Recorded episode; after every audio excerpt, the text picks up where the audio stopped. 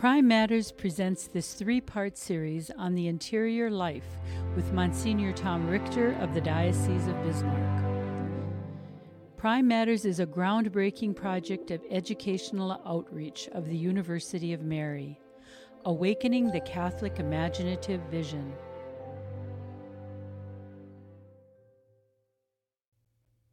Episode 3 Actively Receiving, Actively Rejecting. A reading from the Gospel of John, chapter 4. A woman of Samaria came to draw water. Jesus said to her, Give me a drink. His disciples had gone into the town to buy food. The Samaritan woman said to him, How can you, a Jew, ask me, a Samaritan woman, for a drink? Jesus answered and said to her, If you knew the gift of God and who is saying to you, Give me a drink, you'd have asked him, and he would have given you living water. The woman said to him, Sir, you do not even have a bucket, and the well is deep. Where can you get this living water? Are you greater than our father Jacob, who gave us this well and drank from it himself with his children and his flocks? Jesus answered and said to her, Everyone who drinks this water will be thirsty again. But whoever drinks the water I shall give will never thirst. The water I shall give will become in him a spring of water welling up to eternal life. The woman said to him, Sir, give me this water so they may not be thirsty or have to keep coming here to draw water. Jesus said to her, Go, call your husband and come back. The woman answered and said to him, I do not have a husband. Jesus answered her, You are right in saying, I do not have a husband. For you have had five husbands, and the one you now have is not your husband. What you have said is true. The woman said to him, Sir, I can see that you are a prophet. The Gospel of the Lord. Praise to you, Lord Jesus Christ.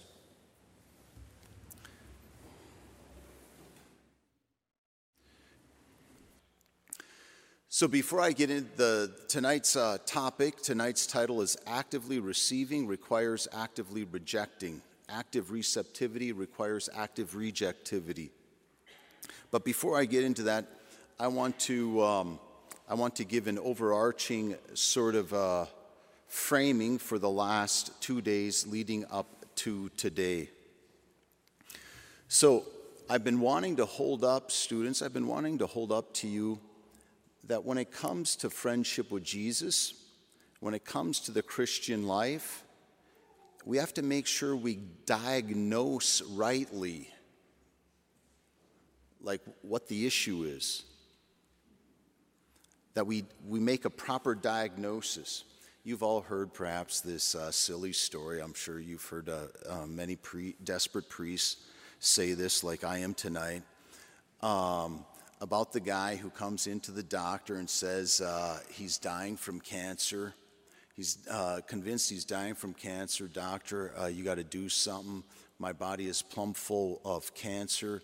My body hurts everywhere. Look at right here. And he takes his, he points on, uh, to his leg, bottom leg. Ouch. And he couldn't take it. It would hurt so bad. And then he uh, touched his thigh. Ouch. That hurts too. And he touched his stomach. That hurts too. Touched his bicep. That hurts too. His, his uh, chest, etc. I hurt all over. I'm plumb full of cancer. The doctor said, Wait a minute. Let me see your finger. He said, You don't have cancer, your fingers just broke. That's, that's where all the pain is coming from. And so I wanted to, I want to hold up to you, everyone, that these last three days I'm proposing to you that the big problem, the big, our big problem, is the heart doesn't know how to receive from God. And if we don't diagnose that rightly, we come up with all kinds of other problems. This is key, I, I believe, in becoming a friend of Jesus and remaining with God and staying with Him, especially at the cross. So, for example, the two biblical figures that I find so helpful in this, right, is first the elder son. You remember the story of the elder son. I'm not going to read it to you, but how the younger son comes back. The father uh, kills the fatted calves, throwing him a party because his son was dead and is now uh, alive, and the elder son won't come in. You remember that whole thing, right? And then the father goes out to the elder son and says, Son, why aren't you coming in? And remember the dialogue that happened. The son says, Father, I have worked for you my whole life. I have never disobeyed a one of your orders, but you have never given me so much as a kid goat to celebrate with my friends. But when this other son of yours comes back, you kill the fatted calf. And then you remember the father's response All that I have, all that I have, I've given you right? So here you have this son, which represents all of us, before the Father, who represents God, experiencing, not experiencing God's goodness. And he says, What's going on, God? I pray every day, I go to Mass. But you don't actually give yourself to me. And God says to all of us, All I have, I have given you. So, what's the problem? The elder son, the elder son is incapable of receiving. Good people, if you're not going to find this, you're not going to find this in the catechism.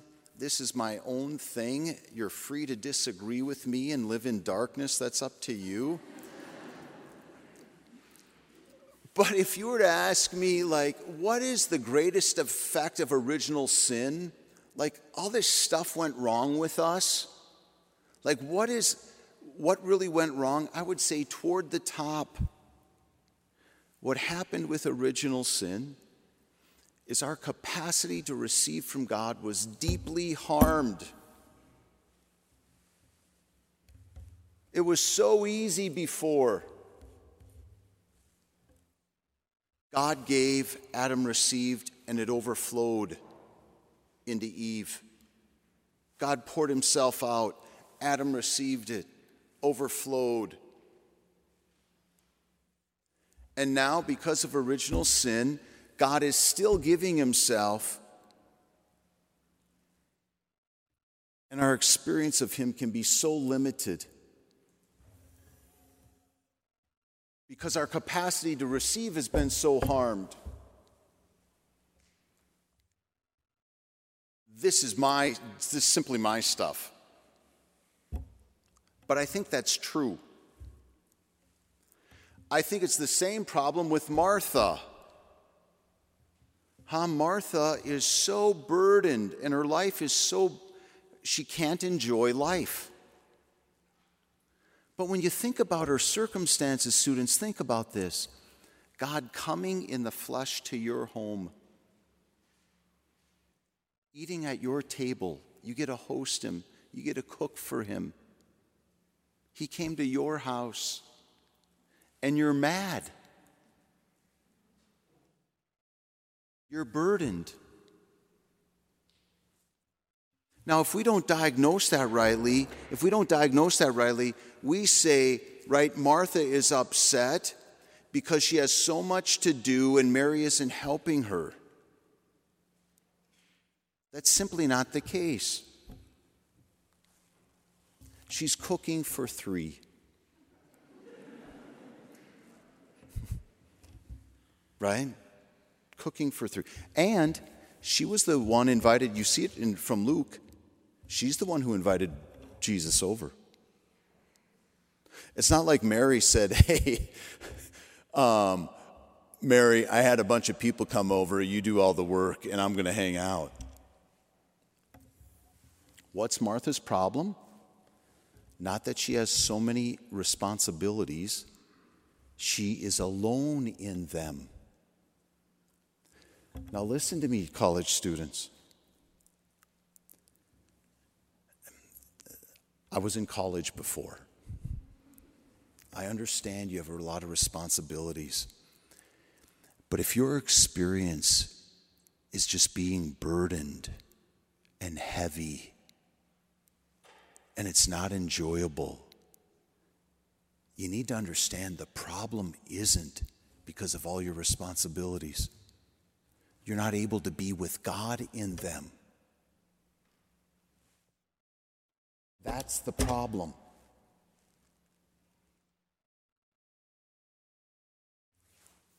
That's the problem. You're not receiving the God who wants to be with you in all of this.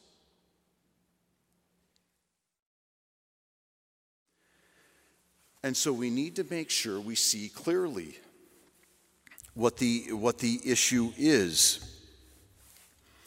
Um, and that's what I hold up to you. That's what I've wanted to hold up to you this whole weekend.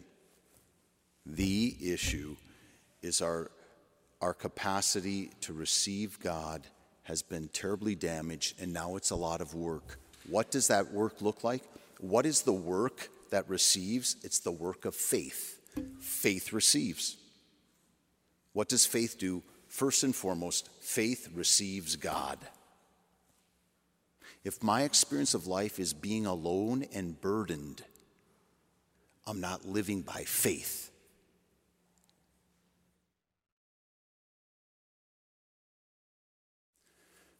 I didn't mean that in a judgmental way. But that's the truth. So, right? I and and so the first night the first night, in order to receive, what does faith do? The first night we covered this. What does faith do in order to receive from God? Get God right. So we're actually relating to the true God, the beautiful God, the amazing God, the unbelievable God who is love, always giving himself, who is the sun always shining on me, Niagara Falls always pouring out on me. The amazing God who leapt down from heaven and wants to give himself bodily to me his blood, his body, his soul, his person. He holds back nothing. College girls, if you've ever had a, a good man chase you and pursue you, this ain't nothing to God.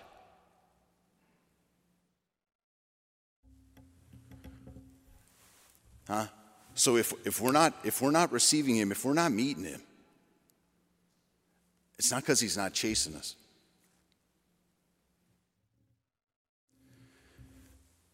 So the first step is faith sees the true God. And what faith sees is you are always, with all your omnipotence and omniscience, just always like willing and laboring for my good. And so I stand in a posture that is now so liberating. Then last night, last night, the second thing, the second thing faith does to receive, once it sees this true God, the primary thing faith does is it acknowledges, it acknowledges and brings to this God. It acknowledges and relates. It acknowledges and relates. How do you know you're receiving from God? Not because of how you feel, not because of you've, you've witnessed outcomes, because you are acknowledging and bringing your need, whatever that need is, to God. Because God is a giver and He gives in need. Where we meet God, the intersection between God and us, the giving God and our hearts receiving, the intersection where God gives and I receive, the intersection there is human need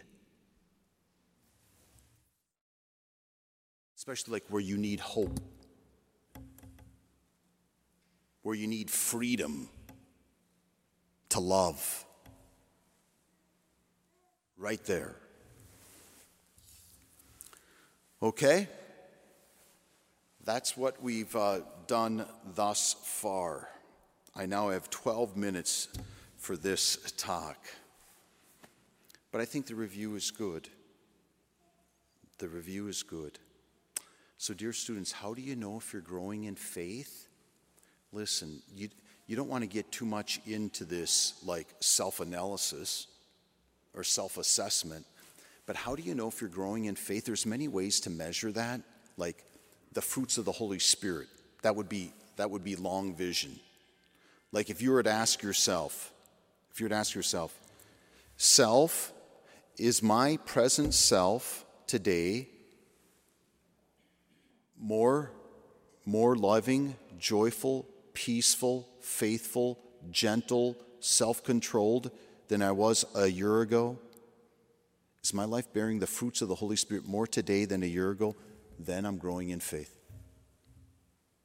The fruits of the Holy Spirit.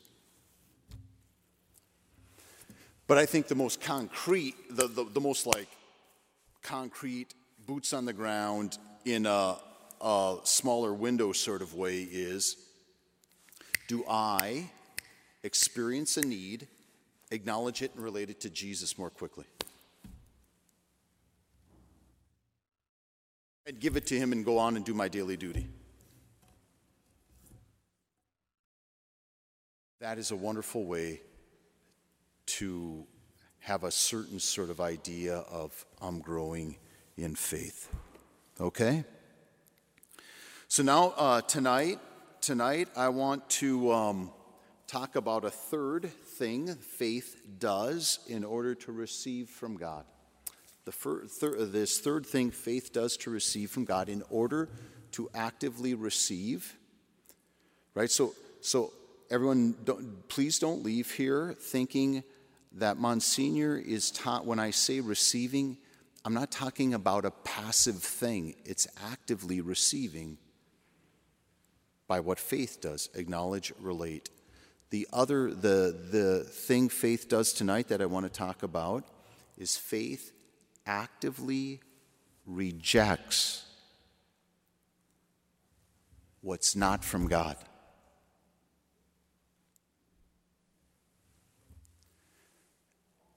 And, dear college students, I think for young people, the primary way your heart receive the primary thing faith needs to do for you to receive from God is to reject all the junk inside of you that is not from God. And I'm not just talking about steamy stuff, I'm talking about all kinds of stuff that tries to beat you down.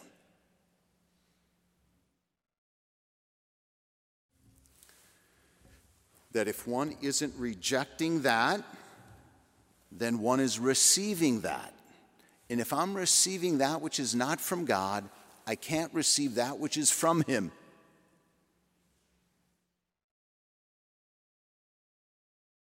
So, the first step to turn my heart to God to receive from him is to reject that which is not from him. All of you who know St. Ignatius of Loyola, his 14 rules of discernment, right? The first 14 rules, you understand in the very beginning, he says, he uh, sets out the three steps of discernment awareness, being aware of spiritual movements. Second step, understanding the source of those movements. Understanding the source of those movements. Does it come from God or does it come from uh, what he calls the bad spirit? Awareness, understanding the source of the movement, and then the two actions are to receive what is from God and to reject what is not. So, actively receiving and actively rejecting are the two sides of the same coin. And in my own personal experience and my experience of directing people in spiritual direction and giving retreats, what I find most commonly the person fails in rejecting this stuff that's not from God and believing it.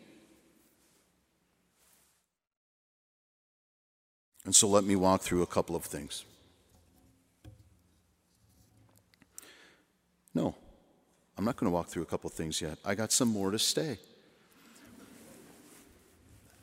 I, I want to I wanna set this up. What, what I'm saying, we see in, in Scripture, right? Think about this, everyone. Where did Adam and Eve fail? How did they fail? When did they stop receiving from God? They failed. Adam and Eve failed by not rejecting the voice of the enemy. Uh, original sin was a lack of rejecting this voice from the enemy. They received what God said. They received it. But then when the voice of the enemy came, they didn't reject it. All hell broke loose because a heart didn't reject was not oh, that which was not from God. We got to be really careful. Right? We, we want to be tolerant, wonderful, loving people. But tolerance can't mean that I receive that which is not from God. Secondly, secondly, when was the Nicene Creed written? 325, right? Council of Nicaea. The, the Apostle, Apostles' Creed, I think historically, they say uh, happened before that. But the first creed, the first creed, um, Christian creed, um, uh, what I've studied, the first creed was baptismal promises. Before the Apostles' Creed came along, before the Nicene Creed came along, the way people expressed their Christian faith was through the baptismal promises. And the first thing in the baptismal promises is do you reject Satan? The act of rejecting is the first Christian act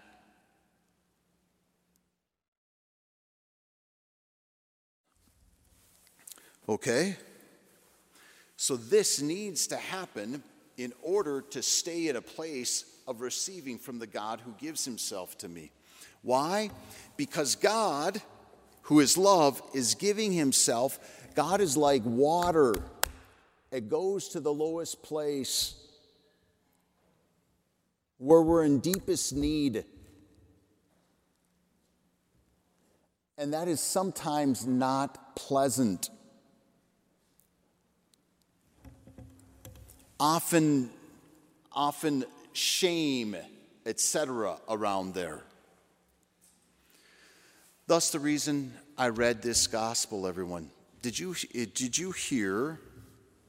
I didn't read the whole thing. I shortened it up. I shortened it up um, just for time's sake. But did you follow Jesus entering in with this dear woman? and he says, Give, give me a drink. And she says, Right, uh, how can I give you a drink? Um, you're a Jew, you don't have a bucket. And then Jesus does the airplane trick, right? Like we talked about first night. Okay? He didn't drink the water, he didn't lie to her. But, but uh, he's getting her. He said, if, if you would know who I am, you would ask me for a drink. Finally, he gets her to say, Jesus, what you want for me, I want. For the first 45 years of my life, I then totally misunderstood the next line. She finally, Jesus finally gets her to say, Give me a drink. And what does Jesus do? Go get your husband. I'm like, that is the first case of ADD I've ever experienced in Scripture. Like Jesus, the Savior, who's perfect, had ADD. It was like this, this woman you just set up to receive from you, you got her in the place, and now you're like changing the subject. But right, he didn't. When he when she said, "Jesus, I want to receive you. I want to receive what you're giving." Where did he go? The place that she hid her whole life. The place that she hated most about herself.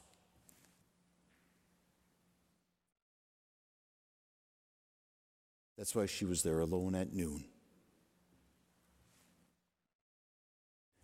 This place, this place where Jesus wants to go and where God wants to be received, is also, dear, dear people, the place where the enemy wants to get us self absorbed.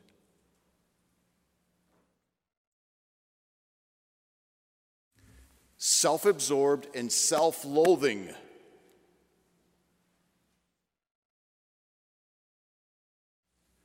to avoid it.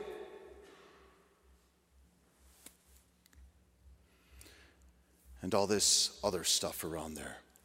This is why, in order to receive, one has to reject all that stuff that comes at us in this place. So, students, it would be this. I, am hoping by the end of tonight, you know this place where you have to reject. So, like, if you had a magic wand and you could, like, get rid of this place in your life, that's the special place. Ain't that fun?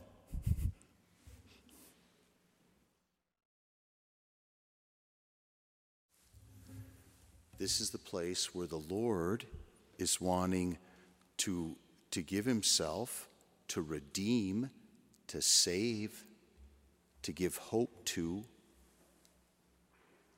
But it's also the place, it's also the place where the enemy wants us to get turned in, self uh, condemning, self focused, and all alone there. Where we're all alone and burdened. It's the same place depending on which one I follow.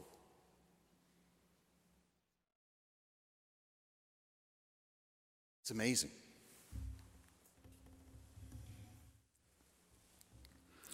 Huh? The two thieves. For one thief, it was the place where he was saved. For the other, precisely the place where he rejected Jesus.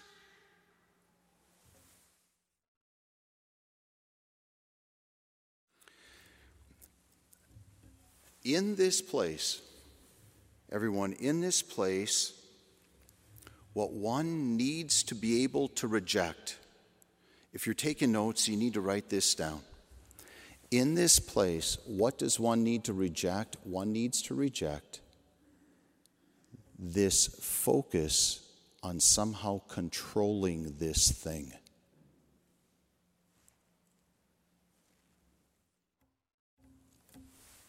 The focus on controlling this thing you can't control but you want to, you can't change but you want to, you can't cause but you want to. There is where the Lord wants us to acknowledge and relate. But right there is where the enemy wants to get us turned in and alone and burdened. And it can happen dozens of times in one day. Jimmy and Johnny were six years old. They were buddies. They would often get together at the local park and hang out. And Jimmy had a really hard life. It was difficult for him.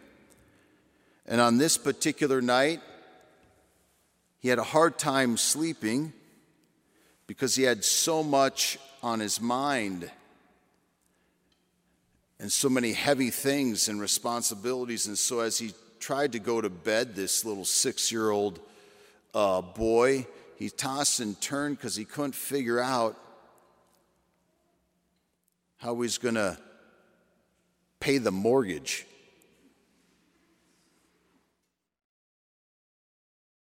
How he's going to buy groceries, and how he's going to pay the heating bill,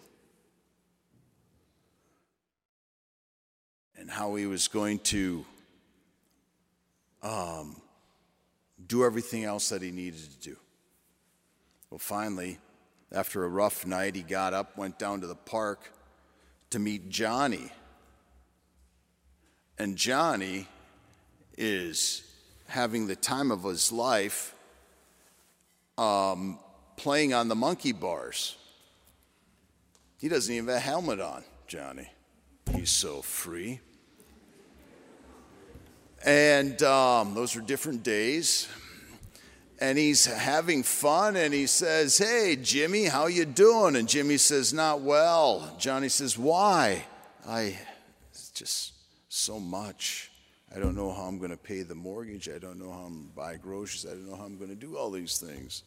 And johnny stops and looks at him and says jimmy my mom my, my mom and dad do that for me you're not supposed to focus on that.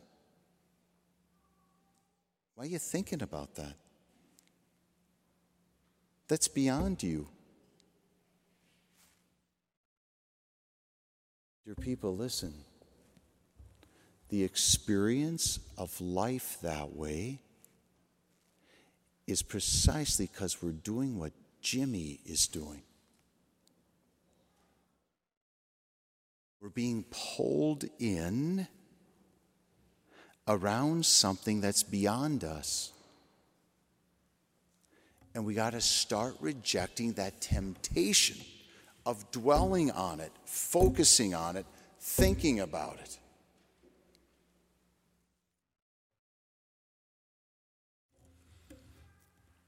And it can get deep in all of us around all kinds of things.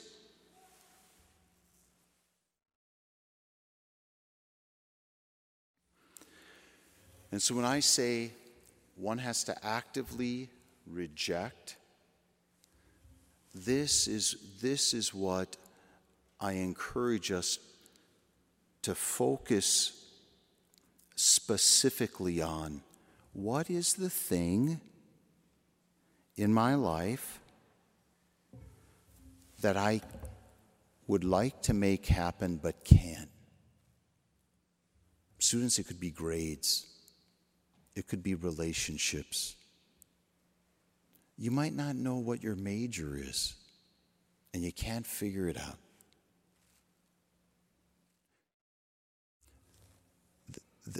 if, if I follow that which is not from God, I get all alone in my mind and dwell on it. And it just takes me to a bad place. It's what I call non relational intellectual activity. Non relational intellectual activity of an I thou, uh, devoid of an I thou relationship. When that's happening, one is following that which is not from the Lord. And so I didn't, I didn't read it tonight, but I want to close. I want to close with uh, a gospel that I've used many times to teach this a lesson on what that's like inside, what that looks like, and uh, the, the whole sort of spiritual nature of it. You, I trust you all know very well the gospel passage of Matthew 14, 22 through 33. Matthew 14, 22 through 33. This is the story, right, of Jesus walking on water and then Peter uh, steps out of the boat. Now, it is so, I find it so insightful on this very reality of actively receiving and actively rejecting simultaneously in this place that's beyond me. So, uh, right, it's two or three in the morning.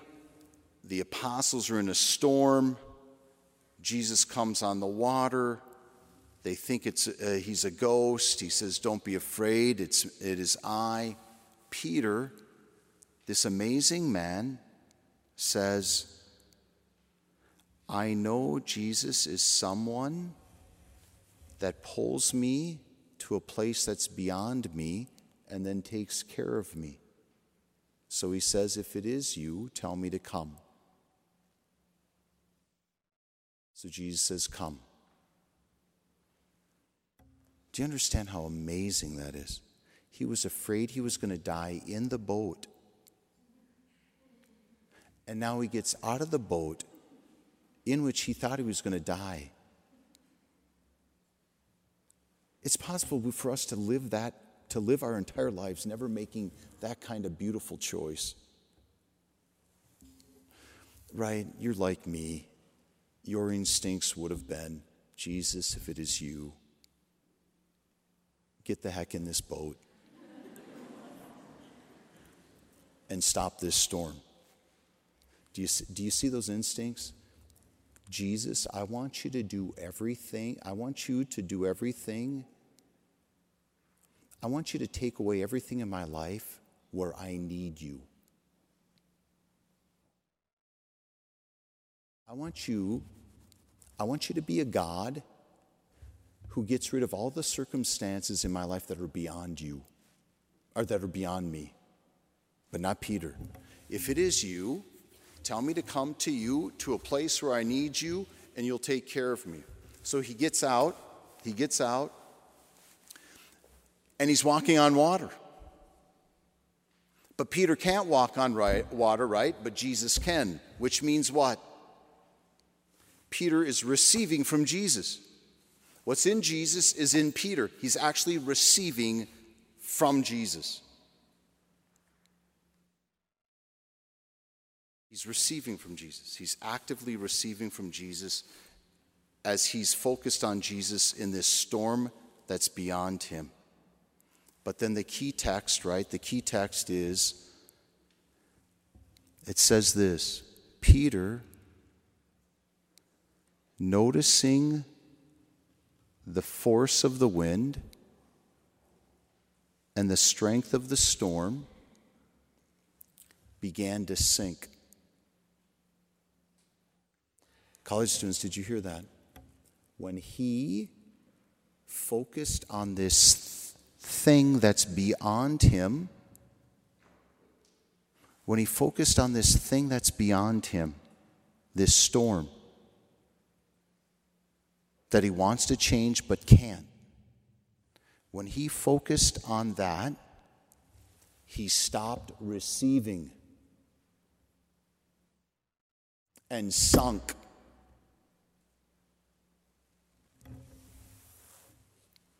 He stopped receiving from Jesus and he sunk.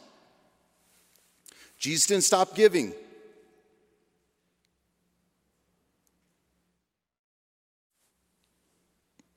He sunk. Then he says, Jesus saved me. Jesus grabbed him. Uh, grabbed him, threw him in the boat. Threw him in the boat with great love. and then said, Oh, you of little faith. I mean, talk about talking about scary, right? he said, You have little faith. And I'm sitting there, holy cow. I hope I have enough faith to ever do that. And Jesus says, What you did was little faith. Why did you doubt? So P- Jesus has named, Jesus has named when you are aware of something that's beyond you, that you'd like to control but can't, and you get focused on it, you are now, you are now following the spirit of doubt, not of faith, and thus you can't receive. And so you sink,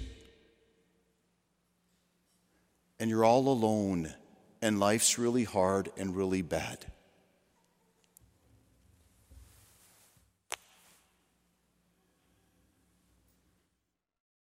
Catch that.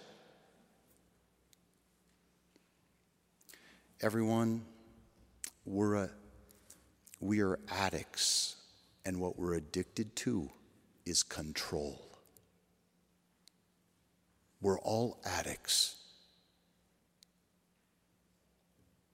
And we got to stop drinking in this drug of control.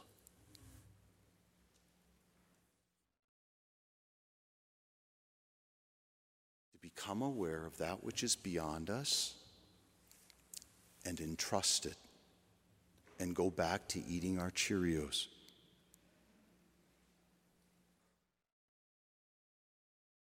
To be aware of this thing I'd like to change but can't entrust it and go back to my studies. Getting a C minus, wanting, I, wishing I could get an A, but I, I can't control that so I go back to my studies.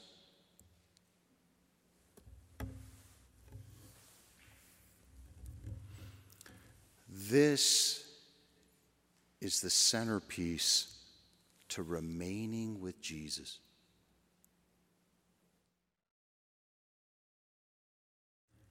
Do we have humility to acknowledge that which is beyond us and trust it and not dwell on it, no matter how much Peter thinks about walking on water, no matter how much he tries to figure that out, no matter how many books of walking on water for dummies he reads, he can't do it.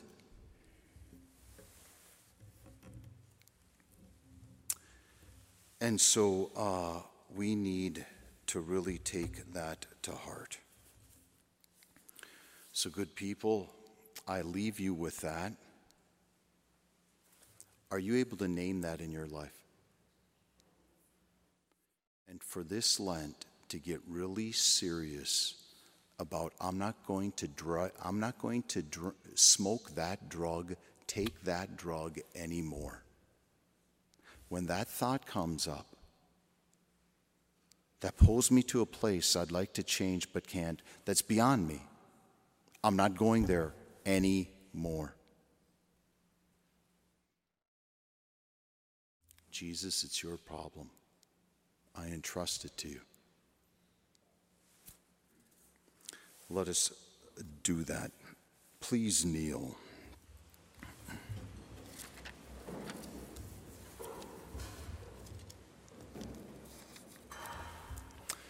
Jesus, we love you. We adore you. We thank you for being so humble, so little, so generous. We are in awe and wonder, overwhelmed that you have emptied yourself so that we can eat you, so that we can adore you, so we can have you, we can drink your blood. It is overwhelming. Thank you for your self emptying.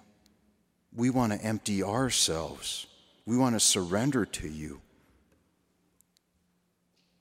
so that all these incomprehensible desires you have for us may be fulfilled in us and through us. We want to love the cross, Jesus. This place where we stand helpless and you pour out love like Mary at the cross. We want to stop hating this place. We want to stop rejecting our need for you, our poverty, our dependence, our littleness. And we want to receive you there, where you give yourself. We need you to do something for us. Grant us that faith.